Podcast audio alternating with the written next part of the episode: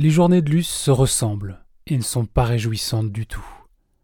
Chaque jour, c'est la même histoire, subir les commentaires, les gestes déplacés, tenter de fuir, les nombreux pénibles. Épuisée par ses comportements, Lucie tire le bilan. sept heures vingt-sept. Je rentre dans la station de métro pour aller à l'école. Il fait froid, très froid. Mon métro n'arrive pas, je fais un détour pour chercher un autre itinéraire quand soudain, je vois deux paires d'yeux m'inspecter de haut en bas. Ces deux gars dans la trentaine, deux contrôleurs de la S T I B. Ils s'approchent et leurs deux voix se mêlent à leurs yeux obstinés. « Hé toi, t'aurais un numéro, t'es vachement bonne ma chérie », ai-je entendu. Quand je cours pour essayer de fuir, je sens une de leurs mains sur mon poignet, essayant de me garder auprès d'eux. Quand je réussis enfin à m'échapper, les larmes coulent sur mes joues. Mes jambes cherchent à courir, encore et encore. quinze heures cinquante, fin des cours. Attroupement de jeunes en dehors de l'école. Comme d'habitude, un gars vient me claquer les fesses et me dire à quel point j'ai un gros cul. Il me suit pendant une centaine de mètres et me lâche, après s'être lassé.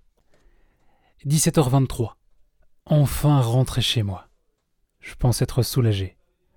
Je fais la bise à mon frère, puis à mon père, qui sur le fait me dit « Oh, ta poitrine est très jolie aujourd'hui. Elle a grossi, non ?»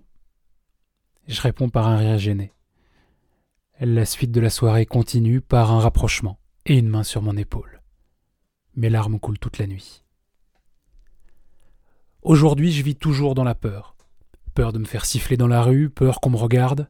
Combien de fois me suis-je demandé si ma tenue pouvait justifier ce qu'il m'était arrivé ? Est-ce qu'un pauvre jean slim et un t-shirt uni large auraient pu causer tout cela ? Était-ce ma faute ?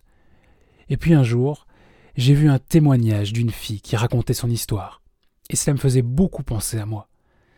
Cela m'a énormément touché et j'ai décidé de me relever et de rejoindre un mouvement principalement composé de femmes, le féminisme. Je me suis rendu compte qu'aucun geste ni aucun vêtement ne pouvait justifier un acte ou une parole. Chaque jour, je me bats pour le droit des femmes, ces droits que normalement nous devrions déjà avoir, parce que cela n'est pas normal. Ce n'est pas normal de devoir nous battre pour ce genre de choses. Surtout, n'oubliez pas que si quelque chose vous est arrivé, que vous soyez une fille ou un garçon, parlez-en. Ne vivez pas dans le secret.